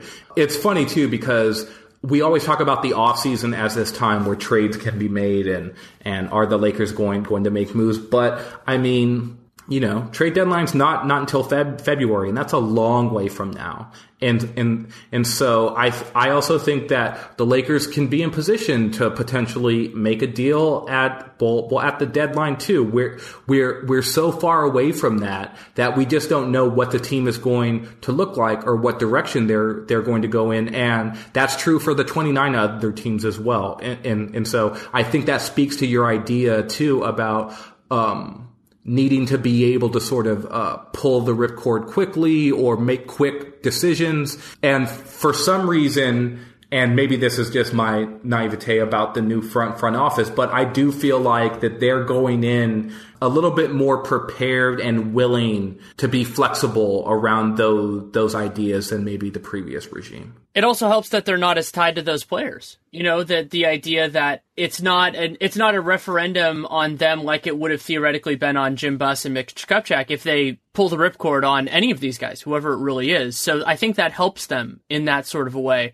But the only other thing I want to ask you is just, are there any other Lakers storylines that we missed that we should discuss before the end of this? No, I think that, you know, it's to me, it's pretty clear where they are right now. I mean, they won 17 games the season before this past one, and this one they won 26 games. And that was after a 5-game winning streak, like in the last, 15 games or so. So they're clearly not a great team at this point. They just need to continue, though, to build in the right way, to trust in the culture that they're trying to develop and build with Luke Walton and Bolt Bolt and the new front office, and be patient with what they're doing rather than trying to turn things around quickly. And from all the sound bites that I'm getting from the major players, in terms of Pelinka and Magic Johnson and Luke Walton, they seem to understand that, which is something that I'm appreciative of. It's a good way to end it. Thank you so much for taking the time. Thanks, Danny. Anytime, man.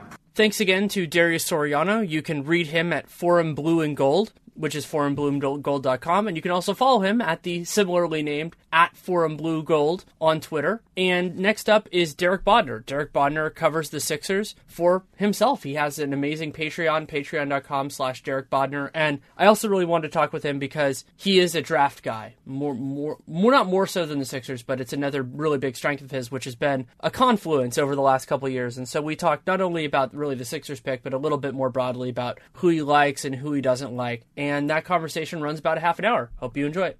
Thanks so much for coming on. It's my pleasure. The Sixers ended up in a fascinating situation with everything else, but before we get into the offseason, you and I haven't talked in a little bit, and I wanted to run by you just briefly what you think the biggest takeaways from the 2016-17 season were and how those tie in with this offseason. Well, I think the biggest takeaway is that Joel Embiid is legit, and not like legit like he's going to be a good player. Like, he is going to be...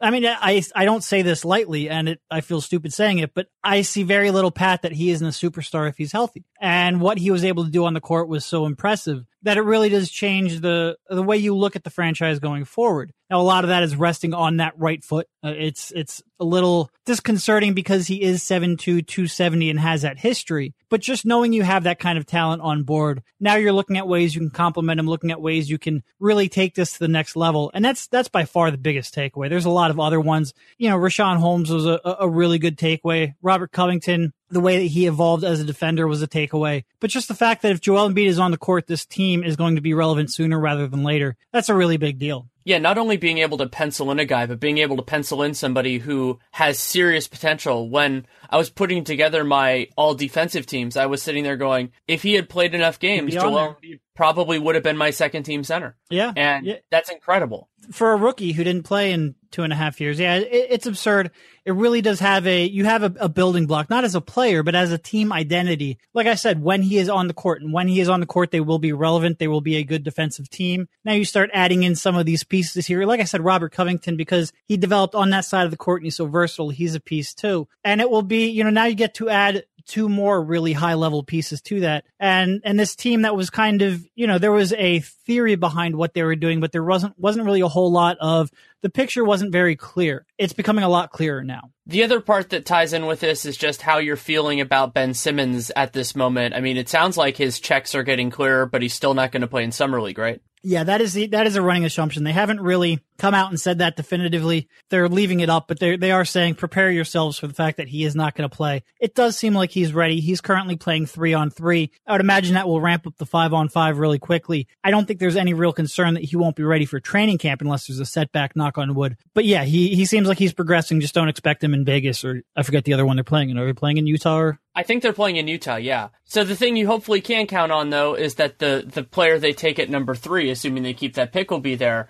The third spot is fascinating in this draft because there is an assumption, whether that holds or not, that we know who the top 2 are going to be in either order. And so, as the Sixers, is that sort of freeing in a sense? I mean, obviously they would love to get one of those top 2 guys. They're the top 2 for a reason. But now it's basically a whole universe that's open not only to them, but to theoretically somebody who wanted to acquire that pick because they like one of these guys better than everyone else. Yeah, I mean, it's freeing in the sense that there's at least some certainty. As they say, the draft starts with the Sixers at 3. But it is, you know, it's a little bit difficult because you have Embiid, you have Simmons, you have Covington. Theoretically, those are guys who you would expect to defend your 3, 4, and 5. And then you start looking at what a lot of people consider to be the top prospects after Fultz and Ball, and it becomes a little bit questionable. And I think that perfect combination of upside and fit, it's going to be a little hard to get both. You know, you could look at Malik Monk. I think that's overdrafting him at 3, but certainly he fits. A lot of people consider Jackson or Tatum to be in that tier. And I'm not sure either of them really fit all that well. So it's freeing in the sense that you have a little bit of certainty, but it is certainly, I don't think, the optimal spot to be in. Certainly moving up to 3 is better than staying at 5 and taking Monk. I'm not going to say that, but it does make the decision a little bit more complicated. And the other part that makes it so complicated is that, at least as of now, there doesn't seem to be a lot of clarity in terms of who other teams prefer, because you can play those games in terms of, oh, we can move down and get the guy we want at 6 or at 7 or something else like that.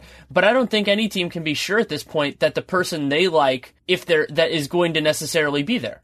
Yeah, I mean, there's so much talent in this draft and so many diverging opinions on a lot of these prospects that just because you have the 3rd pick doesn't mean the person at 4, 5, 6 doesn't believe that the next best player is going to be there when they select there. So yeah, I agree with you. You can't count on moving down and getting, you know, additional pieces. I think even if you can move down, you know, I think a lot of people might be a little bit underwhelmed when you find out what that return is. A lot of times it does probably make sense to just stick at 3, take who you think is the best spot for your team. It's a really tough decision that they're going to have in front of them, because like I said, there's just not that combination of player, with the exception of maybe Dennis Smith Jr., who has both upside and fit. And even he is questionable on both of those. Yeah, he is. And I like Dennis Smith a lot, but talking about the idea of fit is that if you're assuming Ben Simmons is going to be a key part of that, and, you know, I think that's fair. That's a fair thing to think, though I don't think it's as definite as like Embiid, because we've seen Embiid do it against NBA talent. He has proven it in a different way than Simmons has. But so if you're assuming that at the bare minimum, Simmons is going to be having the ball in his hands a lot, that changes what you want in every other player. And so Smith, De'Aaron Fox, you know, a lot of these kind of guys, you can think about that way. But at another point, you can also approach it as just, hey, let's take the best player available. You never know how the rest of this is going to work.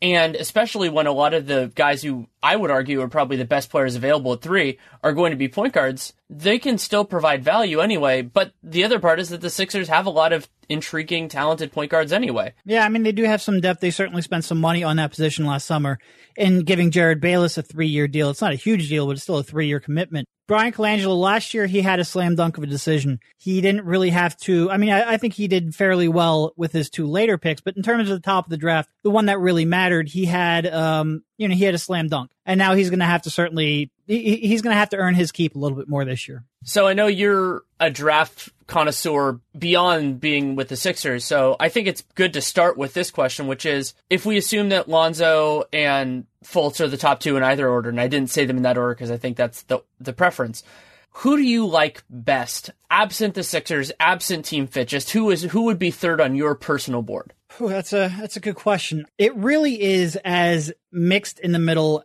mixed in that 3 through 8 range as I've ever seen it. Maybe last year was somewhat in the same but for a very different reason, because there are just not a lot of prospects that I liked. In this year's draft, I think there's a lot more that I think are worthy of at least the top 5 kind of ranking. I like Jackson, but not, I think, in a way that a lot of people do. Like, I think a lot of people view him as a safe prospect because he has such a diversity of skills. I kind of like him as, if that jump shot works out, I think he could be a really good 3rd option. And that's I think that jump shot is a huge question mark. So that's to me a very risky proposition. And if he doesn't fix that jump shot, then I think a lot of his other skills, which are very legitimate, if not necessarily elite, but all those other legitimate skills, you question how much that's really going to be a factor at the NBA level. And he shot the ball well from 3. I think it was like 37, 38%. I have no confidence in that form.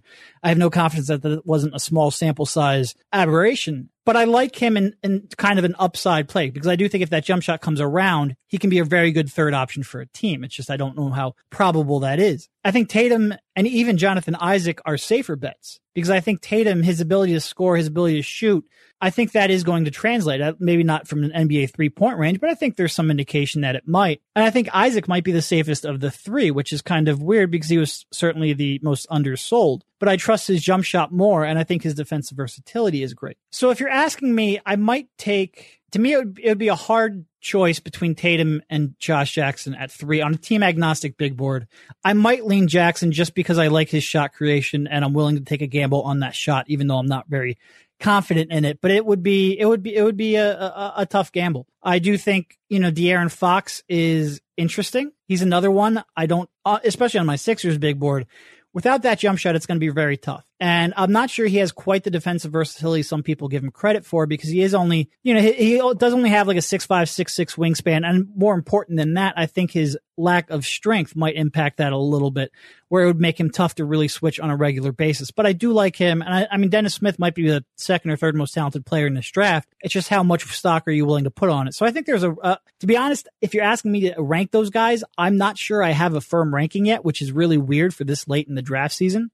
But I do think each of them carries with them some pretty significant intrigue and also some pretty significant concerns, too. What is so intriguing to me going through this class, watching more film, is how it feels like a lot of these guys have higher ceilings than usual for that range and lower floors than usual for that range. Yeah. And so that makes it hard in terms of, because if you want to do that, but I want to go to Jonathan Isaac, because I think Isaac is fascinating, because there is this idea about, you want the high ceiling guy, somebody who can really have a big role.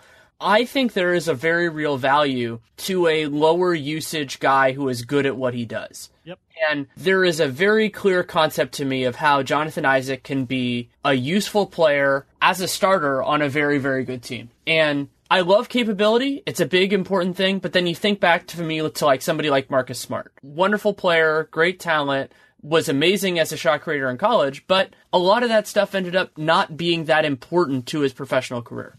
Yeah, the way somebody asked me about Isaac recently, and he would probably be pretty absurdly high on my big board because I do value defense so much, and I value versatility defensively and his, the ability to switch. Somebody asked me, well, look, do you ever think Isaac's going to be a top option? Well, no, I don't. So are you okay hitting a double with the third pick in the draft?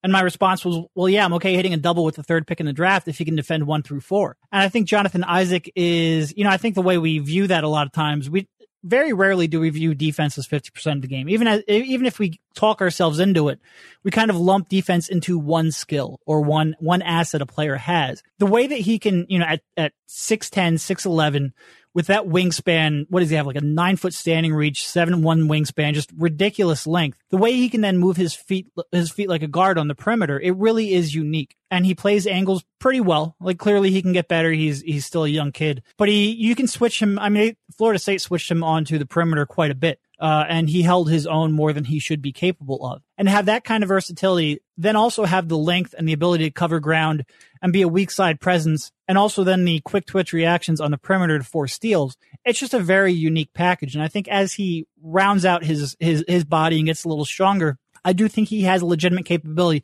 Not that you're ever going to start him on a point guard, but that he could switch onto positions 1 through 4. And I just think that has such incredible value for a team's defensive schemes and simplifying what they do as a team, especially when you start now talking about the Sixers context and having Covington and Simmons who at least have some of the physical attributes to do that as well, even if Simmons maybe never got down into a stance once during his year at LSU. He at least has some physical capabilities to do that. With Embiid behind them, it could get really interesting really quickly. And one of the questions with Isaac that is intriguing is kind of, so there are different elements of switching. So one is like, how well can you defend each different guy? And then the other one is, how good are you on your primary assignment? It becomes less important in a switching system, which is part of the reason why guys like Blake Griffin have done better in that format than in other ones, because he's better in that than man-to-man. But I think that what I like about Covington, Isaac, theoretically, and Simmons, either the three of them together or two of the three, is that I think you have enough good defense that when you shift it around, it's going to work. Yeah, no, I agree too. And I mean, look, I think Jackson would be interesting just because I think his ability to defend like a straight two might be a little bit better. I think his perimeter foot speed might be a little better. I think you might have more upside there, but that shot is such a huge concern. And I really can't understate how important that is, not only for his fit with Simmons and Embiid, but also to really unlock the rest of his skills. That he, I think I feel more confident in Isaac being, more of a, I feel more confident in his fit with Embiid and Simmons, I guess is what I'm getting at. It's just a really unique package. And look, people will say, was he a little bit too passive offensively for Florida State? Yes, he was. You know, I think I've talked to people around that program, and you know, they say it's much more of a confidence thing. Like, I think a lot of people will read that as he's not committed to the game. I don't think that could be further from the truth. Everything I've heard is he's a hard worker, and he certainly gives effort and has intensity defensively. It's more of a confidence thing. And maybe he is a little more willing to work within a team concept, which has both positives and negatives in that he might not ever reach his full offensive potential. But I just think with that kind of defensive versatility, it would be, like I said, it would be really interesting. Going back to Josh Jackson, one of the things that makes me a little queasy with him, and I'd say this is also true with Tatum to a degree, is that if the parts of their game that don't work fail, then it makes their unusual positives less relevant. Like if Josh Jackson, he makes really good passes, but if he can't really shoot that well and he's not, I don't think he's good enough to like run an offense, then you're going to use that in transition, but you're not going to use it as much in the half court, especially if guys are helping off him. Right. Tatum, if he can't get back by that first layer, then how great is that passing really going to be? Right. And then with Tatum, it's an analog to that, which is, I like his handle. His passing is all right for a guy his size, but it's like, how often are you going to use that? If he doesn't reach that level of, you know, comfortability where he has it, because the NBA, they're always, unless your team sucks, and then in that case you have a different conversation, you're going to have somebody who is better at running the offense, better with the ball in their hands than Jason Tatum. No, I agree. And I mean, Tatum's interesting because I do have some confidence, I'm not saying it's going to happen, but I have more confidence in his jump shot than a guy like Jackson or even a guy like Fox. And if that happens, you know, I think he's clearly got all the moves in the world in terms of getting to the basket to overcome some of his athletic deficiencies. And his footwork is so good, and the diversity of his moves is so good that if that 3-point shot doesn't prove maybe more than expected, then he could be a dynamic scorer. But like you said, there's so little margin for error because he's not an elite athlete, because he's not an elite passer or a playmaker. So his shot has to come around. And those moves that worked at the college level, they really have to work in the NBA too. Is there anybody else you've seen that kind of in that range that maybe, so we talked a little bit about Malik Monk, that you would be interested in just kind of like trading down or just seeing if the Sixers could get into that mix, like a guy that maybe you like more than other people? Oh, that I like more than other people. I'm kind of a home run guy. So I'm a little more willing to take a gamble on Dennis Smith than I think a lot of people would, especially because I do think, you know, I trust his shot off the catch more than I do off of, you know, on the move, off the dribble. And I think that's really important. And as long as he can space the floor offensively, then I think he's going to provide some value off the ball in a Ben Simmons world. And I also think looking at him a lot like Fultz at the top, but I think if there's anyone that the NBA floor spacing is really going to benefit, I mean, NC State's spacing was just, I mean, it was abysmal. It was a train wreck. And it's not only the fact that, you know, all of a sudden he's going to have 7'2" guys in the NBA who can shoot and stretch the floor and open things up that way. But his big men just seemed like they had no real idea how to make use of his talents and his style of play. And there was a lot of wandering. There's a lot of packed lanes that he had to navigate through. I do think the NBA is going to help him quite a bit. I do think that situation was really bad for him in terms of, you know, making the most of his strengths, and he didn't necessarily react well to that in a lot of ways, certainly with his body language, his defensive effort, which just wasn't there. But he does have that rare talent, and he does have that ability to both work a pick and roll and shoot off the catch.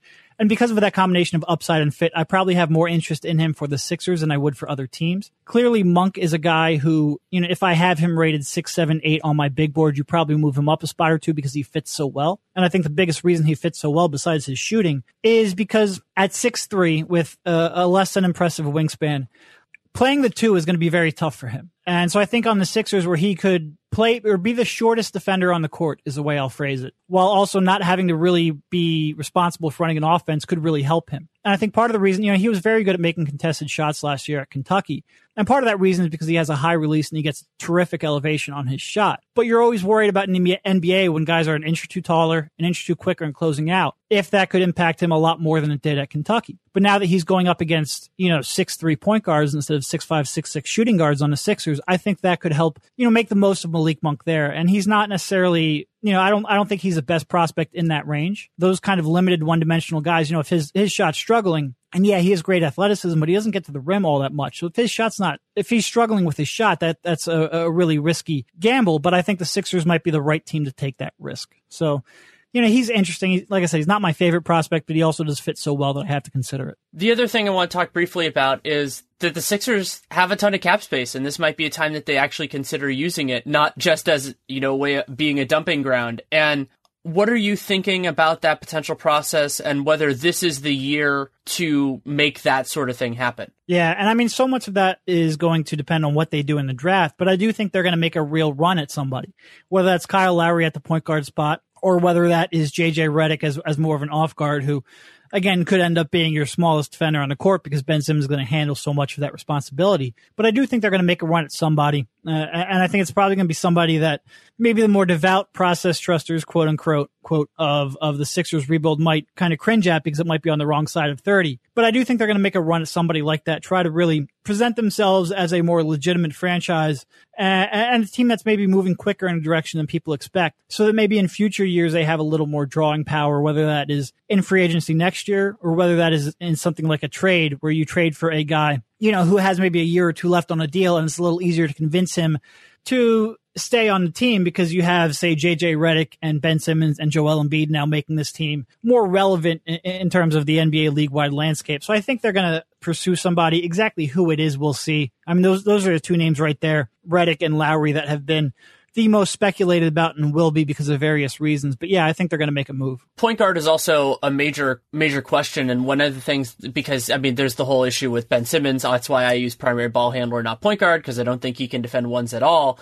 But that is a place of strength in this class. And one of the challenges for the Sixers is, like, if they could get like George Hill on like a 2-year deal, that would be awesome. So you don't have to take that long-term risk and do something like that. But players that good generally get better offers than that. And it's not like you would be taking that sort of a, it's not a discount in terms of salary, it's a discount in terms of total value to play for a team that's a championship contender. I mean, I think we're both optimistic about what Philly can be in a couple of years, but that's a very different thing. And so I would like that sort of an idea, but it's kind of like the contract that's going to work is not one that I would be willing to sign. It's more conceptual than that. Sure. I mean, George Hill would be the thinking of the defense of that core. Let's say you have Embiid, Simmons, Covington, throw in an Isaac into the mix and a George Hill and then somebody else at the two. That defense could be, I mean, that could certainly be a top 10 defense if Embiid, knock on wood. And there will come a year where I don't have to qualify every statement I make with Embiid's health, but we're not quite there yet. But that team with Embiid on the court would be very good defensively. It would be fun to watch. Like you said, most of these guys, it makes more sense for a true contender to overpay these guys than it does for somebody like the Sixers. So you always wonder whether or not, because this is the last year with a real significant cap jump, even though there's not nearly as many teams that have space this year as last year, but you wonder who's going to find a way to clear cap space and make a run at a guy like that and give him what he really deserves. Whereas the Sixers, like you said, you're going to be worried about years more than money. Two other abstract questions, just because I like them and because the Sixers are the team that inspires the most of them for me. So this one is, from what you know right now, and this could obviously be nebulous, would you rather have the 4th pick in this draft from the Lakers or their pick unprotected next year? That's a great question. The way I looked at it before the draft was, if the Sixers got the number 1 pick, then I would have wanted the 4th pick this year, because I feel like you have 3 studs in Embiid, Simmons, and Fultz. You're looking for role players that fit them. And I felt like this draft was, you know, that 3 through 8 range was really good on having high quality role players. But since the Sixers got the 3rd pick in this year's draft, I'm kind of okay that it carried over to next year, whether that's to be used as a trade chip or whether that's to be used to get a guy like Doncic, who I like quite a bit, or a guy like Porter, who, you know, we'll see if he fits, but who has an immense amount of talent. I'm kind of okay keeping a lottery ticket for next year's lottery, because you didn't get that 3rd kind of high value star level type prospect. I think I'm okay with it transferring over to next year, but it's tough. This is a deep draft, and a draft that there is some guys who fit a position of need. You know, I think if there was a 2nd pick in this year's draft, I'd be a lot more willing to take a guy like Monk, who maybe doesn't have the talent that I would normally consider in a top 5 pick, but does have the fit, or a guy like Dennis Smith Jr., who might have the talent to be a top 5 pick, but, you know, has questionable whether or not that's really going to translate. I think if there's a 2nd pick in here, I'd be more willing to gamble on guys like that. So I could go either way, but right now I think I'm okay with it, you know, holding over to next year. Yeah, I think that's a good way of thinking, a healthy way of thinking about it. If I had thought of it, that would have been that's a perfect distillation. The other thing, kind of broad scope point that I wanted to talk about was the idea of renegotiating and extending Covington, because that is another way to use some of the cap space that Philadelphia has. And I've always been intrigued by this idea, because part of what you can do in terms of negotiation is say, hey, we're giving you a raise in a year that we don't have to. And that I think that if it were me, that would be effective. But the other thing is that we haven't seen it really used that much for non-elite players. I mean, we saw it with Russ and we saw it with Harden. The other team that has done it is the Nuggets. The Nuggets did a renegotiation extension with Danilo Gallinari that I think worked out reasonably well for both sides. And Covington, to me, seems like a natural fit for that if they can come to a number. Yeah, I mean, Covington is an interesting case because, like you said, you don't normally see this with role players. It's not something that's typically done, but the Sixers have so much cap space. And cap space, I mean, they could have $50 million in cap space this year. And that's to the point where you can't spend that. You can't spend that responsibly. It would be really tough to go out there and spend that responsibly. So he's going to make $1 million this year. If you say, hey, look, and I'm going to pick $20 million because it's a round number and because the math gets a lot easier. But if you say, you know, hey, look, in 12 months, basically, if you have to give him a 4-year $60 million deal or maybe even more than that, that might make you a little bit queasy. But if you say, look, we'll give you $20 million this year when we only have to give you $1 million. And then you can, you know, I think the first year of the extension then can start at 60% of that. So then after that, you're looking at a $12, $11, $10 million kind of contract if you can, you know, decline it.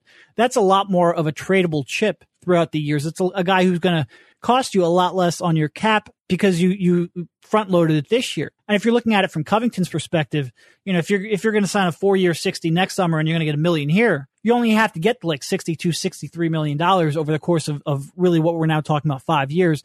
It's a lot more palatable to do that, especially because when you're looking at it from the Sixers standpoint, you know, that's money that you're probably going to have to spend either late in free agency or next trade deadline just to get to the salary cap floor. So you're really not even losing a whole lot in terms of flexibility, in terms of payroll to go do it. I do think unless they have like the perfect summer where they pick out 2 real guys who they want that they can sign to contracts, I think that makes a lot of sense. The CBA is kind of weird. You can extend a contract after 2 years from when they signed it, but you can't renegotiate until after 3 years. So they could offer him an extension on July 1st when the new CBA takes effect. But in order to renegotiate and extend, they have to then wait until November, which is a 3-year anniversary. So it'll be interesting if they do go into basically the season with $20 million in cap space. I think that makes a lot of sense. At the same point, though, they can also come to that understanding, just not formalize it until then. I think that might be the way to do it, is so, you know, sure. I think that would be what would happen. And I'm totally on board with that idea. I mean, I think that's one of the best uses that they can do with their 2017 cap space, is to make their future burden more reasonable. And I think it makes a lot of sense for Covington, because it's basically the equivalent of getting a gargantuan signing bonus for a guy who hasn't made much money in his career. So you get that life-changing money right away. And I mean, what's the downside? The downside for him, yeah, maybe you're going to end up you could have gotten a more lucrative contract, but the overall total value, it's hard to match that. You know, it's hard to reach that level. So I'm totally on board. The last thing, because I talked about this on last week's Real Jam Radio with Sam Vecini, my crazy idea is that I would love to see if the Sixers could theoretically get in the mix for Anthony Davis, either when he becomes a free agent a million years from now, in 2020, I believe it is, or through a trade. And just conceptually, like, how much of a world breaker would a Davis Embiid combination be? Yeah, that would be fun to think about. Yeah, it's hard to really think that far ahead. But when you take a guy with his kind of, I mean, you won't find a more diversified big man than him. Thinking of two of the best players, especially with a guy like Embiid, you know, that's kind of always been one of the knocks on Davis, is that maybe his team defensive impact isn't quite as great as what you would expect from his athleticism and his own individual numbers. I'm not sure that's been entirely fair. I think a lot of that's been situational. But if you put a guy like Embiid behind him, it would be insane to think about. I'm probably not going to spend too much time doing it because I don't want to set myself up for a letdown. But yeah, sure. If you can, I mean, I don't think there's a team in the league where if you could pursue Anthony Davis, you wouldn't. And the Sixers certainly have an unusual amount of future assets at their disposal. That 2018 Lakers pick, which is now unprotected, is a really great trade chip. The 2019 Kings pick, which is now unprotected, is a really great trade chip. And I think a lot of people still view the Sixers as being one of the worst teams in the league, and we'll see whether or not that's true. And a lot of that comes down to health. But those are two extremely valuable trade chips as well. And they also have the ability to take on bad salary, at least for the time being. So I don't think there's any chance that a realistic chance that the Pelicans, Dell Demps, thinks about that this year. But maybe next year, depending on how that things go, this time next year, maybe they're considering it a little bit because teams usually wait to traded twice. What? They do. Yeah. I said Wilt was traded twice. You never know. Wilt was traded twice. That's absolutely true. Anything else you feel like we should discuss? Anything I missed in terms of the offseason for the Sixers that is a part of this story? I mean, I think what happens with that other big man, Jahlil Okafor, I think he will... It seems to me like it's time from everyone's perspective to move on. We'll see if that actually happens. I don't know. I don't know if Brian Colangelo is really willing to completely drop his asking price to the point where a deal seems feasible, but I do think it's something that kind of needs to happen for everybody involved. I hope it does happen. We'll see. But no, I mean, it's a wide open offseason. Like I said, the draft pick trades, I do think they're going to be active on the trade market. I think Brian Colangelo is certainly willing to go out there and kind of, you know, push this thing along at a quicker pace than maybe we've seen in the past. And I think he has the assets to do so. Let's hope he does it wisely, but it will be the Sixers really should be one of the more interesting teams in the offseason because they have so many different directions that they can go. And I think that's one of the other parts that I'm so intrigued by with this year is that some of the teams that would be the most interesting with or without their draft picks have high draft picks too. And so you're going to see a lot of these things kind of flow together, and that's going to be fun. I mean, with the Sixers, with the Celtics, and just overall, I think it's going to be a really, really fun year. Yeah, it should. Thanks so much for coming on. It is my pleasure. Anytime, Danny. Thanks again to Derek for taking the time. You can read him at derekbodner.com. You could subscribe to his Patreon, patreon.com/DerekBodner. And you can also follow him on Twitter at DerekBodnerNBA. That's DerekBodnerNBA. Thank you so much for joining us for this episode. This was a long one, but I think it was really fun. And I like the idea of doing three shorter conversations as opposed to one longer one, with the ability to go really in depth on each of these teams, and had a lot of fun doing these conversations throughout the day. It was actually on Friday that I recorded all this stuff, and three great people to talk with, of course, Jared, Darius, and Derek. And if you like the episode, let me know. It's the type of thing that I consider over the summer. For those of you who know, I do kind of capsule off-season review, season previews in around August, September, or something in that note. And so those are kind of similar to this, but a little bit different. And then we'll see with the rest of the off-season. I'm piecing together exactly what I want to do. But we, of course, still have season left to play, so I'm excited about the NBA Finals. Looking forward to that, and a lot going on. You can also check out, I'm going to be doing series previews for the finals, not only with Nate Duncan on Dunked On, but through Locked On Warriors, because the Warriors are in the finals, so you can check that out as well. Going to have some Warriors-themed guests, some non-Warriors-themed guests to go through the remaining days until we finally actually get the NBA Finals. If you want to support the show, there are a series of great ways to do it. You can leave a rating, leave a review in the podcast player of your choosing. You can also subscribe, download every episode. That's particularly great with a show like RealGM Radio, because I am not consistent with when it comes out. So if you subscribe, then you can get it when it comes in. And so if it's a Sunday and a holiday weekend, you can check it out that way. And the other great thing you can do is you can check out our sponsors. So for this episode, that is ZipRecruiter, a great way to both be employed and then to find employees. And so you can go to ziprecruiter.com/sportsfan to post jobs, so as an employer, for free, and check it out. So it's a pretty impressive platform in terms of what they're trying to do and the success that they've already had. So you can check that out as well. If you have any feedback on the show, good, bad, or indifferent, at Danny LaRue on Twitter, or even better, Danny LaRue NBA @gmail.com. If you take the time to write it, I will take the time to read it. Also proud to be a member of the CLNS Radio family. It's been fun with this, and also, of course, Jared Weiss is heavily involved with that too, and it's another way to listen to this podcast, to listen to the Garden Report that he does, and numerous other excellent podcasts. You can check that out too. Have a new episode this upcoming week. Don't know exactly when, don't know exactly what the topic is. It probably is not going to be an NBA Finals preview, because I'm spending so much time doing that in other places. Didn't want to duplicate it as heavily in this space, considering this can be a lot of other things. So working on exactly what I want to do. But thank you so much for listening. Take care, and make it a great day.